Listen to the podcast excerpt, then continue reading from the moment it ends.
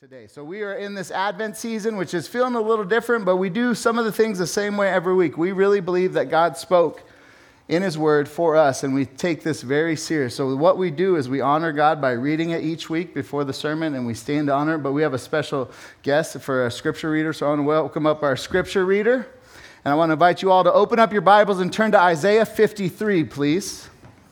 Isaiah 53, verse 3. And one of my favorite people in the world gets to read this for us. You ready? Yes. So, Isaiah 53, verse 3. If you picked up a little blue Bible, that would be page 536 for you. 356, sorry.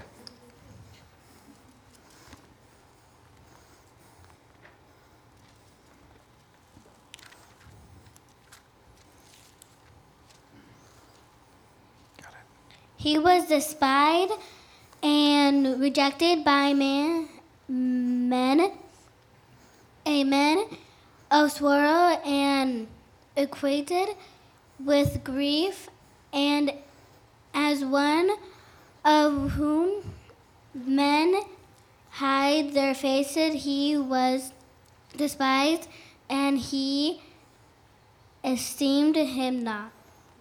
This is God's word. You may be seated. Thank you, Owen. Thank you so much, sweetie. All right, we get to unpack that passage. Just a reminder, if you're new, uh, it's the Advent season. That's not new. That's not a. That's a where everyone's aware of that. But here at Redemption, technically, usually, what we do is we open up a book of the Bible and then we preach through it from start to finish. It takes us anywhere from a couple weeks to a couple months. Romans took us a year and a half, almost two years. But uh, in this Advent season, we're taking a little different spin because we just came out of a big chunk of Old Testament text where we're going through all these big uh, narrative stories of the kings, Saul, David, Solomon, and we wanted to look at Jesus through a different lens. So this series is called We Have a King.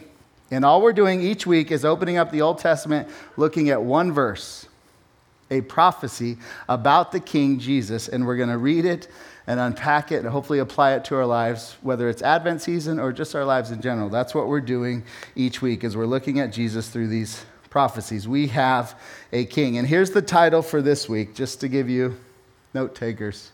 We're calling this Scars Before Blood. Simply, we have a king with some scars. And I think mo- if you're a Christian, if you, you're familiar with the faith or the Bible or how the story ends on a cross, you immediately might jump to the scars of his hands on the cross.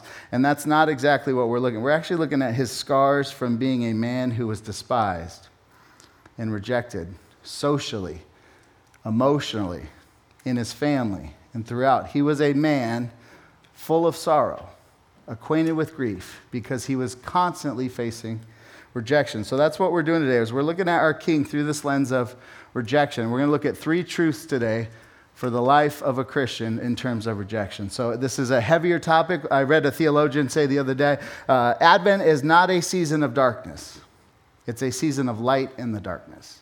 And our first two Advents have been mostly joyful. We got God creating, hands in the dirt, and then last week we have a virgin and a, a barn. Jesus is born. Great stories. This week we're going to sort speed up in Jesus' life and look at the darker elements of what it meant that Isaiah 53 was going to be the theme of Jesus' life. So I want to stop, pause. We've had a lot going on, but I want to just encourage us to prepare our hearts for this moment. So let's bow our heads, close our eyes.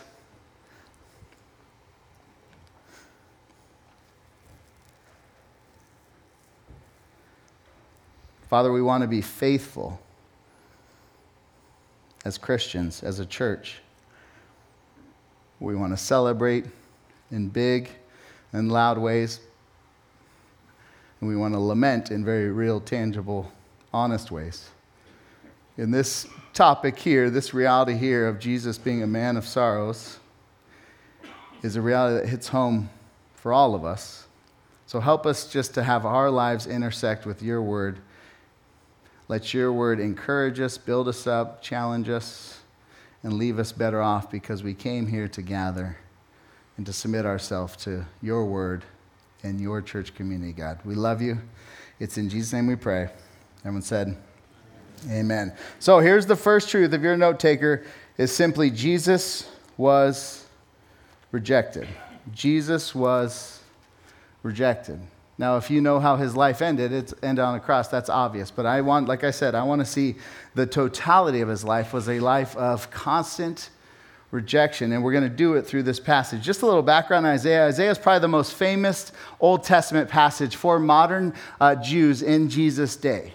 Meaning, if you're a Jewish man or woman walking around in the days of Jesus and there's a soundtrack in your mind from your religious upbringing, more than likely Isaiah is playing that soundtrack.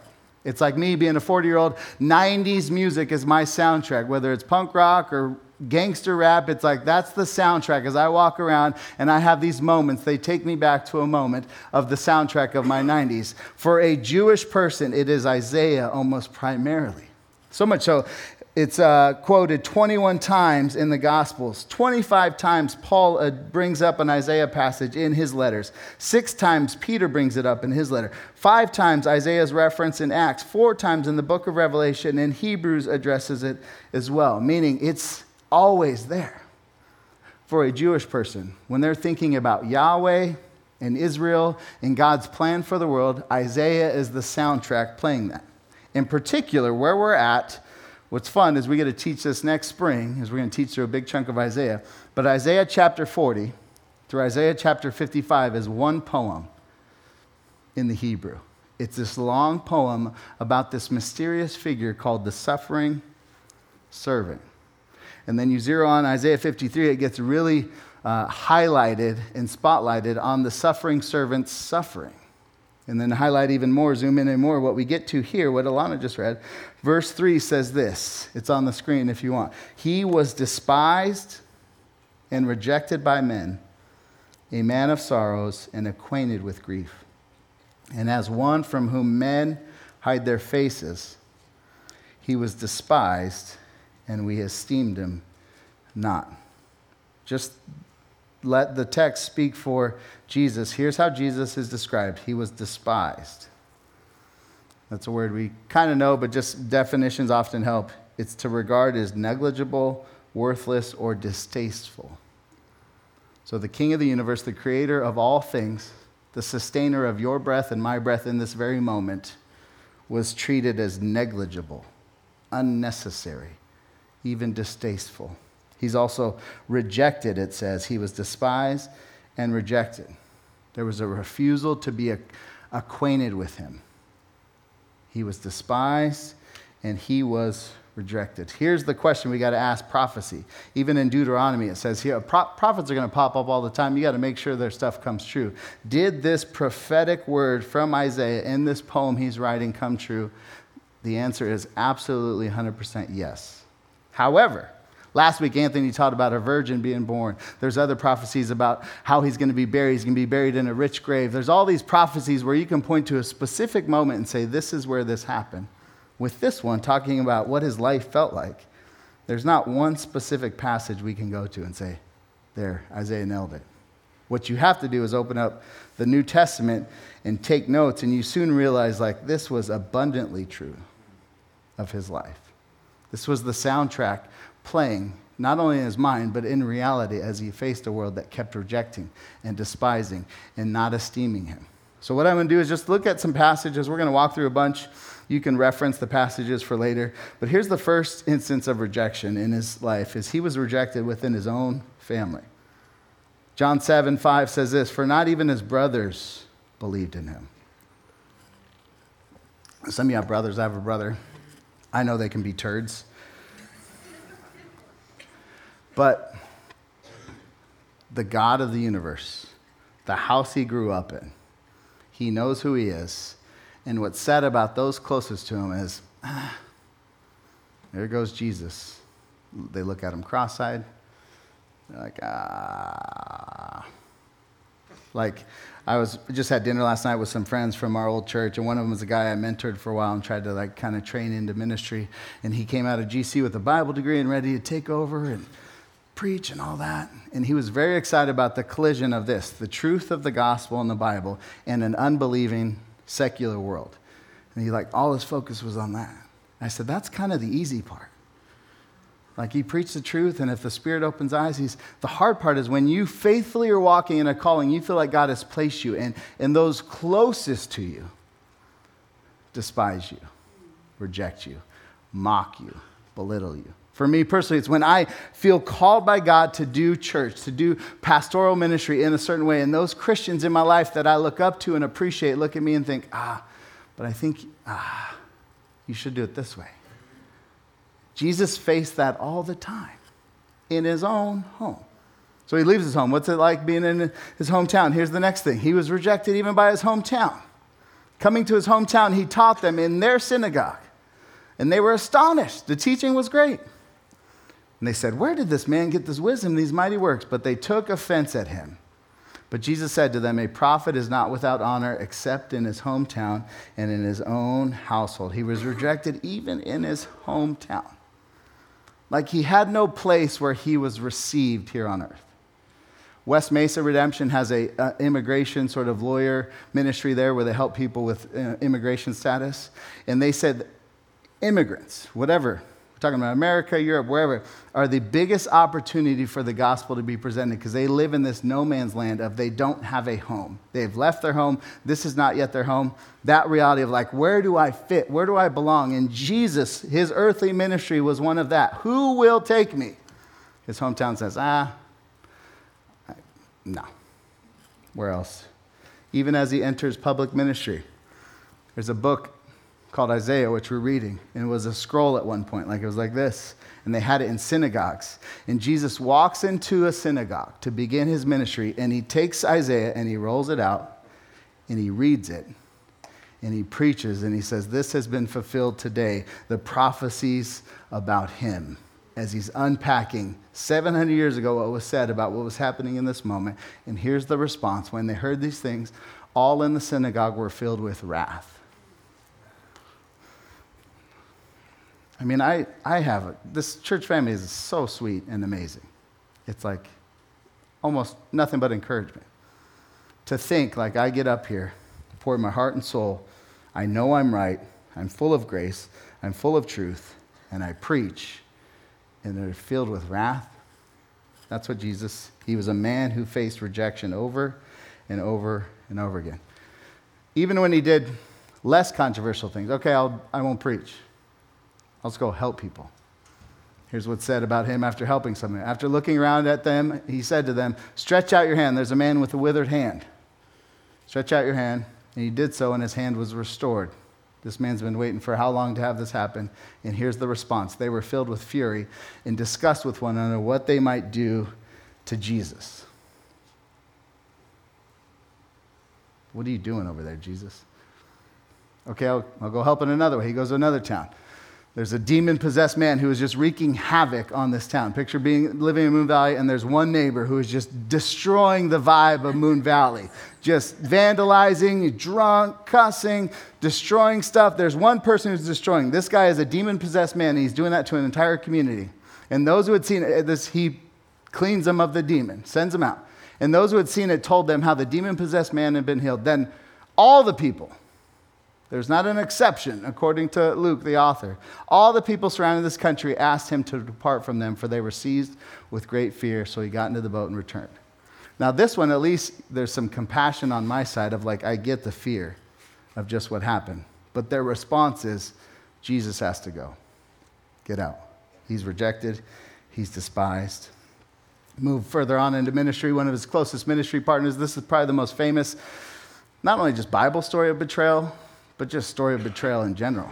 Whether you read Greek mythology or whatever you're reading, Judas is the character of betrayal. While he was still speaking, this is very close to the end of Jesus' life. There came a crowd, and the man called Judas, one of the twelve, was leading them. He drew near to Jesus to kiss him, but Jesus said to him, Judas, would you betray the Son of Man with a kiss?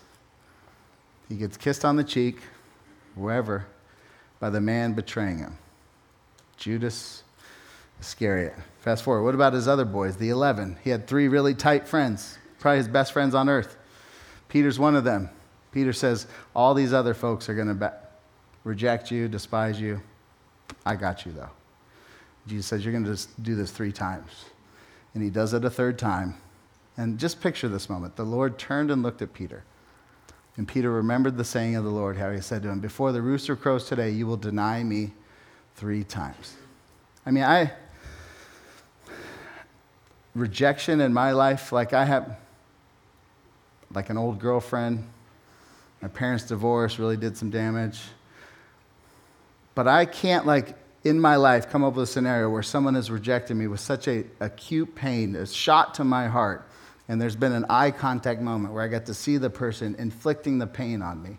And that's what we're seeing with our Lord and our King, Jesus, the man who's inflicting the pain of denying him when he said, I would never deny you. Jesus' lowest moment, Peter, I'll be there for you, Lord. He rejects him, and Jesus makes eye contact. I think it's written that way because that's how it happened, but also just to remind ourselves of Jesus, God is also Jesus, man. And he experienced all the pain to a much higher degree, higher temperature, higher volume than any of us have ever experienced in terms of pain and the frustration of living in a world where people let us down. His boy looked at him as he rejected him. Eye contact. Like I just, what else do we see? He was rejected by the crowds. Fast forward, Pilate's sort of this neutral figure. He's like this, I just want to see the facts. He looks at the facts. He's not all emotionally charged because he's not Jewish and he's not fired up about what the Jews are fired about. He just wants to get this off his plate. And he looks at it, he's like, Jesus it seems fine to me. A third time he said to them, Why? What evil has this man done? I found no, in him no guilt deserving death, but I will therefore punish and release him.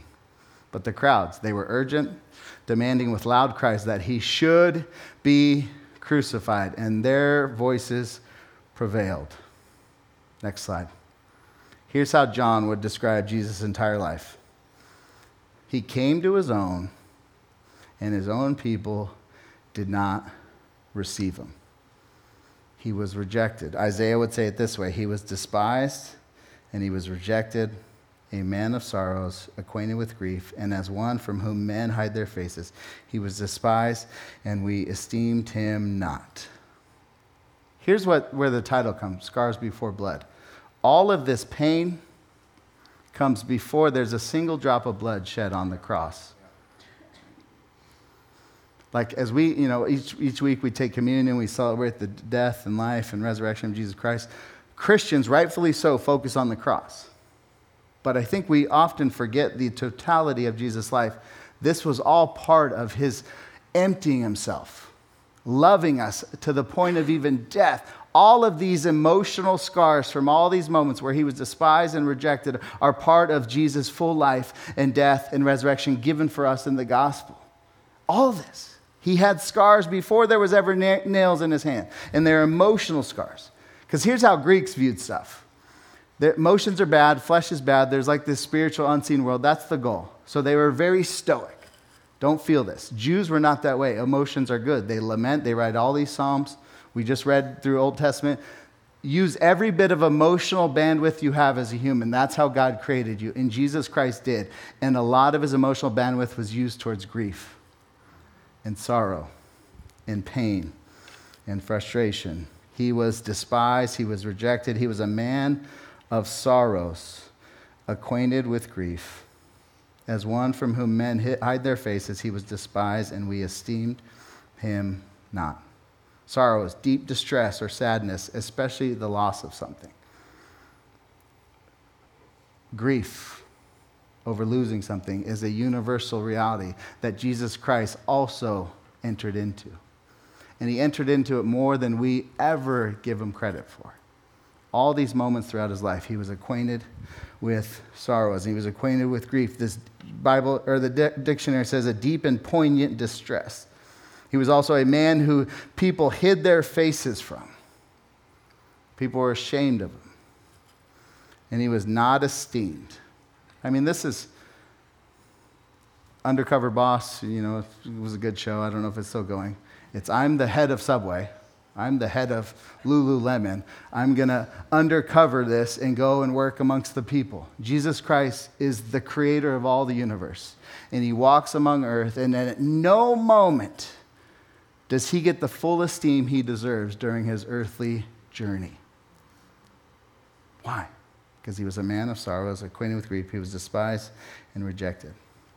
Like, let's just remember the scars Jesus took before he ever went to a cross. One of my favorite movies, Braveheart, three very sad moments in the life of William Wallace. First, his wife is killed. He rides in the forest, remember? He's like, We're going to meet here. She's not here, and he knows. She's dead, and I'm going to go kill some people. The end of his life, he gets beheaded. Spoiler if you haven't seen it, he's like 30 years old now. but he's laying on the, they, sad, both very painful moments. But the most painful moment that whole movie for me to watch, he makes this agreement with Robert the Bruce. Robert Bruce is a politician. William Wallace is just a fighter who's avenging his wife, and he's Scottish and he wants to help the Scottish people. And they make sort of like, okay, we're in this together. And then there's this fight scene and he's fighting this guy, and the King of England, the bad guy, you know, he's the, I mean, he is a good bad actor. And William Wallace rips this guy off the horse, and he takes off his, and it's Robert the Bruce. And Mel Gibson, in all of his acting brilliance, like captures what it feels like to be rejected. And he just falls back into himself. And he's a shell of the warrior he just was. Why? Because he was rejected, and he was despised, and he was betrayed. Jesus Christ experienced that. And not on a movie set or in a small potato sort of way, but in a very real, tangible way. He did not skip over any of the human pain we go through. He went through it all. This process, this reality that Isaiah lays out, that he would be despised, rejected. Jesus doesn't skip around this, using his God card to say, I like every part of these prophecies. Born of a virgin, sure. Bethlehem, yeah, I can I can go, I can go south. I'll do whatever I need to do, but this I will go around. He goes right through it. My favorite country singer, Eric Church, puts on a great show. He got into hot water about 10 years ago. He ripped Carrie Underwood. You just don't mess with Carrie Underwood. But he has a very valid point. How did Carrie Underwood get famous? American Idol. How did Eric Church get famous? He did it the real way. He played in bars, he played in bars, and he played in bars, and he played in bars, and then he got a bigger bar, and then he played it. And he said, Carrie Underwood did not do it the way we do it in the country world. Jesus Christ did not skip past the reality of what it means to be human. He walked this earth, and he was despised, he was rejected, he was not esteemed, he was a man acquainted with grief and full of sorrows as we celebrate and we put trees in our house and we drink eggnog and we party, we must remember what it means for Jesus to be fully who he said he would be. And this is part of it. He was completely rejected almost at every turn. What does this mean for us? First of all, we just got to be reminded of the love that he has for us. Like the list of people you would die for in your life is six to 12, and it's close family, grandma, aunt, uncle, maybe your neighbor, maybe an in law.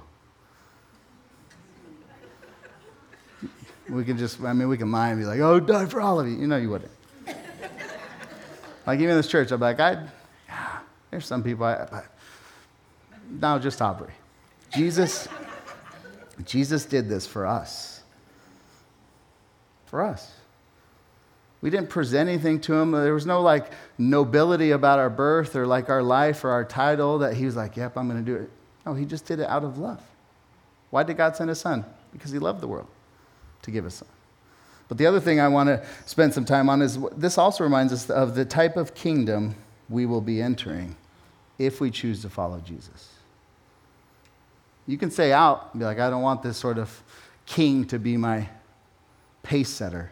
But if you've stepped in, Jesus has received you, your faith is in Christ. This is the type of kingdom we now live in. This is the second form of rejection we must experience is we will be rejected. What does this mean for us? And here's the thing it's sort of like marriage. I was at dinner like a month ago with some good friends, and the guy asked us a good question, me and Aubrey. Why do you guys have like, you guys have a very sweet marriage? What is it? And we wanted to like sit there and like go back on all the notes we took as single people and take credit for. Well, we did a lot of homework and we really figured out the combination of. That's not what happened. She was singing on a stage, and I said, She is very good looking. and she said, I like his hair. And we got together. And God's favor has poured out. Nobody, even all you young single, you think you're like, I'm going to do the homework that all these other ones did. We all just kind of, it's, it's a little bit of a dice roll. and you come together, you're like, Christianity is a little bit like that. None of us really do the homework to think through all the aspects of what it means to follow Jesus. For me, I was 18, my girlfriend broke up with me, I was sad, and I knew there was this brokenness in my life. And somebody presented me with the gospel, and I said, I want that. There was no reference to. And also, by the way, you're signing up for a kingdom where your king was rejected almost at every relational, societal turn in his life. I did not pay attention to that. Most of us don't. In America, in a free country where we get to accept or reject Jesus based off whatever our intellect thinks, like we don't. Other countries where there's persecution, there's a very real sense of do I want to say yes to Jesus and say yes to the persecution? We don't have that. Most of us have said yes to Jesus because we liked him because of what he offered us forgiveness, relationship, eternity. But now we're here. What does it mean for us? What is it going to be like to be a follower of Jesus? And there's a couple ways to read the New Testament. It kind of depends. Are you naturally optimistic, pessimistic? And I had this displayed for me big time in a very similar setting. So, two people I'm learning from on how to read the Bible as a story. So, I go to a weekend, it's called like Gospel encounter, impact, something. And it's a guy walking through the Bible as a story so that we see the story arc of the Bible, that it's not just religious principles, it's actually a story. And he gets the New Testament, and then he starts interjecting stuff from the epistles, the letters written to churches, and it's all about, and they had unity, and they sold all their possessions, and they had everything in common, and they broke bread together, and they loved each other, and they really loved each other. And then Jesus came back. And I remember thinking, like, there's a lot he skipped over. Like Corinthians, there was a guy sleeping with his mother-in-law or something, and there's this all this fighting, and these two ladies fighting in the letter that Paul calls out publicly in the Bible, which is the most famous book of all. Like, there seems to be stuff you skipped over. And then I read this other book. It's a good coffee table book called History of Redemption. It comes out of Austin, Texas. A guy preached a sermon on it, but he basically took scripture, only scripture, and walked through the story of the Bible. Same thing. God created. We rebelled, Adam and Eve, Abraham, David, all these. And he gets the point of Jesus, and Jesus redeems all things. And now the Spirit is upon us, and now we get to do life as Christians. And his verses he chose were very different.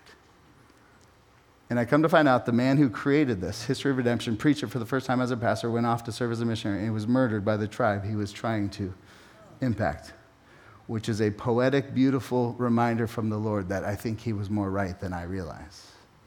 And here's some of the verses he uses in his sermon, his book. Here's the first one 1 John 3:13. Do not be surprised, brothers and sisters, that the world hates you. That's fun. I did not know that when I was 18 saying yes to Jesus, nor did most of you. Matthew 10 says this, and you will be hated. I'll read it from the beginning Brother will, this is Jesus describing life in the kingdom. Brother will be delivered, brother over to death, and the father, his child, and ch- children will rise against parents and have them put to death, describing his follower's life once he leaves. And you will be hated by all for my name's sake, but the one who endures to the end will be saved. But you will be hated, even within your family relations. The kids you birthed, the parents you loved for so long, your Next one. This is all in this book. This is Jesus' most famous sermon, Sermon on the Mount. He says this Blessed are the, those who are persecuted for righteousness' sake, for theirs is the kingdom of heaven. Blessed are you when others revile you and persecute you and utter all kinds of evil against you falsely on my account. So they're even going to lie about us? Yes. Rejoice and be glad, for your reward is great in heaven. For so they persecuted the prophets who were before you. That's Jesus describing life as a follower of Christ. And then finally, here's a good summary statement 2 Timothy 3:12. Indeed, all who desire to live a godly life in Christ Jesus will be persecuted. I had a very sort of intense moment where I was feeling attacked and just like moments where like, is this pastoring thing worth it? And I reached out to some mentor guys, older pastors, and one guys totally frustrated me, but he's spot on. Like I want him to say, like, all right, let's let's go kick some butt together. Or this is just a weird exception. This doesn't really happen. This is, just forget it. He said, this seems like a 2 Timothy 3 reminder. Like, that's not why I reach out to you. His point was, you wanted to live a godly life. This is what the Bible says a godly life entails. All who desire to live a godly life will be persecuted. So, Christians in the room, what we need is a reminder that we follow a king who had scars of rejection. We will have similar scars. We have similar scars. We will be despised and rejected and hated and persecuted. Just to give you some environments where this is going to happen, we will be rejected in our own homes. Maybe even by your own spouse. And the New Testament says, if they want to stay with you, stay with them. Jesus is telling you to stay in that environment of rejection. Your kids, you're wayward, you'll be rejected in your own family. Like, as I think about holidays and all the interactions, a lot of the mental energy, all of us, like the bandwidth we're thinking through, is how much Aunt Susie is going to require of me when I go, and how much Uncle Kevin is going to require of me. And a lot of it has to do with this like, I'm the Christian that's off according to them. Jesus says, You will be rejected. In your work life, I think of all the people, like, as a pastor, I'm here to equip the saints for the work of ministry. And one of my hardest areas of equipping is just hearing how hard it is to be a faithful Christian in certain work environments. And all I can offer is a verse to say, Yeah, that's what Jesus said, and I'll pray for you. I wish I could fix it, but I can't. Jesus says that's how it is. In your neighborhoods, I've told you this. We moved here to start a church. All my neighbors, as I talk about Jesus and bring it up, it is a no fly zone. And the more I like face rejection, I just kind of say, well, I'm done. And that's not what God's called me to. Online life, whatever, wherever you go as a Christian, you will be persecuted, you will be rejected, you will be despised. There's a few ways to navigate this. And I did this for Miss Christine Steinbrecher. She loves the assimilation. So here's your F's, four F's. So, how are you going to posture yourself? How do you currently posture yourself by default when you face rejection as a Christian for being a Christian? Not for being a jerk, but being, being a Christian. The first one is you fake it. Like, this is me uh, figuring out when to tell people I'm a pastor, because it kind of just crashes the plane right away, or it gets awkward, or I get a weird Christian on the other end, all of which I don't want. oh, yeah, are you into, are you a church that's really into? you fake it. This is the middle school question my kids are asking. How worth it is it to present myself as a Christian? It's a middle school question that sticks with you your whole life. How worth it? And I'll say it's not worth it, so I'm just going to kind of blend in the other idea is to flee from it, run from it. Just sort of cushion yourself in environments where you don't have to face a world that might persecute you, uh, reject you, despise you, not esteem you. So you hide. This is a default of mine, too. Part of it's good. It's like most of the people I really enjoy in life, like just have a deep heart connection, soul connection, are mature Christians. So it's like the people I want to be around that are life giving to me are Christians. Why would I go and do all, put myself in these awkward moments where I got to deal with people? And not, this does not mean if you're not a Christian, you're not mature. I'm just saying for me and some of you experience this, like you deal with someone who has the fruit of the Spirit, humble, gentleness, peacefulness, all this stuff. You're like, this, this is life giving. And then I go to people and I'm like, ah, I just want to run from this. That's not an option. Or we fight it. I think this is the 2016 and on ramped up answer to how to navigate anything. There's a disagreement. Here's what you do you kill them. you take out your sword, whatever that means, and you take them down. And Jesus says, Peter, get behind me, Satan. So, as you think about a world to navigate with politics and all the hot button topic issues, the world has presented a battle plan, and it's kill each other. But we follow a king who took on the rejection for the sake of a bigger cause, namely the kingdom of God coming here to earth which would not happen without him submitting himself to all this painful rejection and being despised. So, those are your options. Or, here's the Christian answer that if you're a Christian, you faithfully want to do, but it's really hard, is just be faithful through it. The New, the New Testament, the book of Acts, describes us, the church, as the witnesses in this world. We're here to be faithful witnesses. We're not going to change people, the Holy Spirit does it. We're not going to fix culture, the Holy Spirit and God's providence does that. We're going to be faithful. Second or First Thessalonians says, live a quiet and dignified life. Do what you can do. Be faithful through whatever God. And that only happens by an awareness and a prayerful sort of humility to say, we're going into this family situation. They know where I stand. We've had the talk. God, help me to be faithful.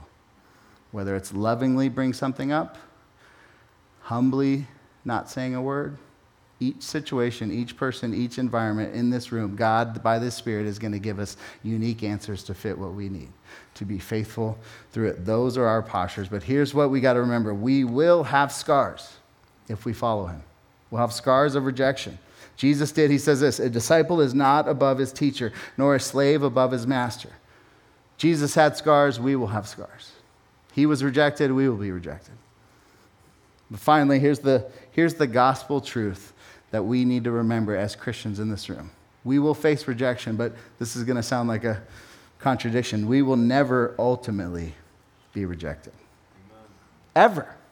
Like, why would anyone choose that life where Jesus says, Hey, come follow me? This is what's going to be like. Isaiah 53 despised, rejected, a man of sorrows, a woman acquainted with grief. Why would anyone choose that?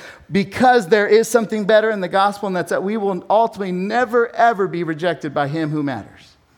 Like, our, one of our biggest fears, I was doing all this work on sort of psychological articles, and where does fear of rejection rank? And almost across the board, it's always like a top five answer. You talk to humans, what's their fear? You got death, all the, but fear of rejection is high. And it's universal across cultures, ethnicities, language barriers, gender. We fear rejection. Like just some ways I hear this as a pastor. This is a word, a phrase I didn't hear so, so I, till I started pastoring here, and I was around more like 25 ish year olds, and they'd bring up this imposter syndrome. I have imposter syndrome. I'd never heard it before. And some of you are like, how have you never heard that? I just never heard it. And the other person, I feel like I had imposter syndrome. I feel like an imposter. Imposter. I'm like, what is imposter syndrome? It's like you're in this environment, you're in a workplace, you're in an athletic place, you're someplace where internally you don't think you have what it takes to measure up to whatever it is. And you feel like you're going to be exposed as an imposter in some way, shape, or form. That is fear of rejection. And it's not a trivial form. That's you, those of you that have told me that word, that's a real fear. You can't just like, no, the answer is don't think about it. It's there. Or you got bigger fears. Like I was, I'm adopted. And I talk to people about adoption all the time just because I'm curious and I have a, I've never met my birth father, nor do I have a desire. And I was talking to an adoption counselor when I was living in Texas. And she said, usually when I deal with boys, they don't often go back, rarely ever, to go find their biological parents, especially their mom. I'm like, oh, why is that? She's like, I don't know fully, but I think it has something to do with rejection happened once. Why would I re enter into the possibility of being rejected again? Here's the reality we all fear rejection. And Jesus is, invites you in to faith and kingdom work with him. And he says, and what you're going to experience is rejection. However, here's what the gospel says we will never be rejected vertically as often as rejected horizontally. Jesus Christ took our rejection for us. Amen? Amen. Tim Keller says this, and uh, he tries to illustrate this reality. He says, Assume after a service some Sunday morning, one of the members of my church comes to me and says, I never want to see you or talk to you again. It's going to hurt. Or it's like, answer to prayer. One of those. He says, I'll feel pretty bad. However, if, if my wife comes up to me and says, I never want to see you and talk to you again, that's obviously a lot worse. He goes on to say, Why? Because the longer the love, the deeper the love, the greater the torment of its loss. And now he goes on to describe the rejection that Jesus received vertically, that he saved us from on the cross. He says this, but this forsakenness, the loss, Jesus on the cross, was between father and son who loved each other from all eternity. You understand? He's setting up. He's like, this is far better than the best marriage in this church. They've loved each other from begin where there was no beginning and there will be no end. They've loved each other intimately, and that's where the rejection happened. Jesus, the maker of the world, was being unmade. Why? because he was experiencing judgment day. And he cries out to his father, who he's loved forever My God, my God, why have you forsaken me? Why have you rejected me? Tim Keller says this is not a rhetorical question. The answer is simply for you and for me and for us. Why have you rejected me? Why have you despised me? Why have you forsaken me? For you, for me, for us. Jesus was forsaken by God so that we would never have to be. The judgment, the rejection has fallen on him instead of us. We do not need to fear rejection because our Savior saved us by his own rejection. That is the gospel message. None of us have earned, deserve any sort of relationship with a holy, perfect God. Except Jesus stepped in the way, and that rejection we should have received was placed on him.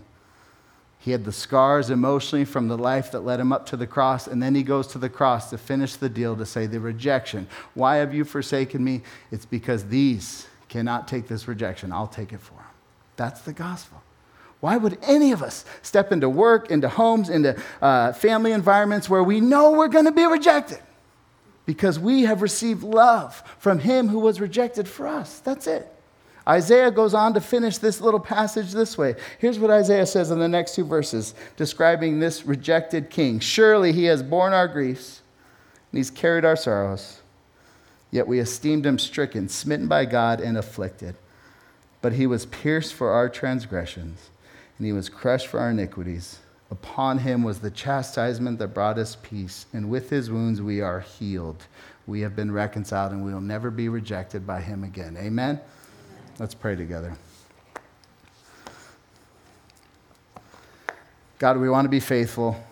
None of us signed up for this for the hard stuff.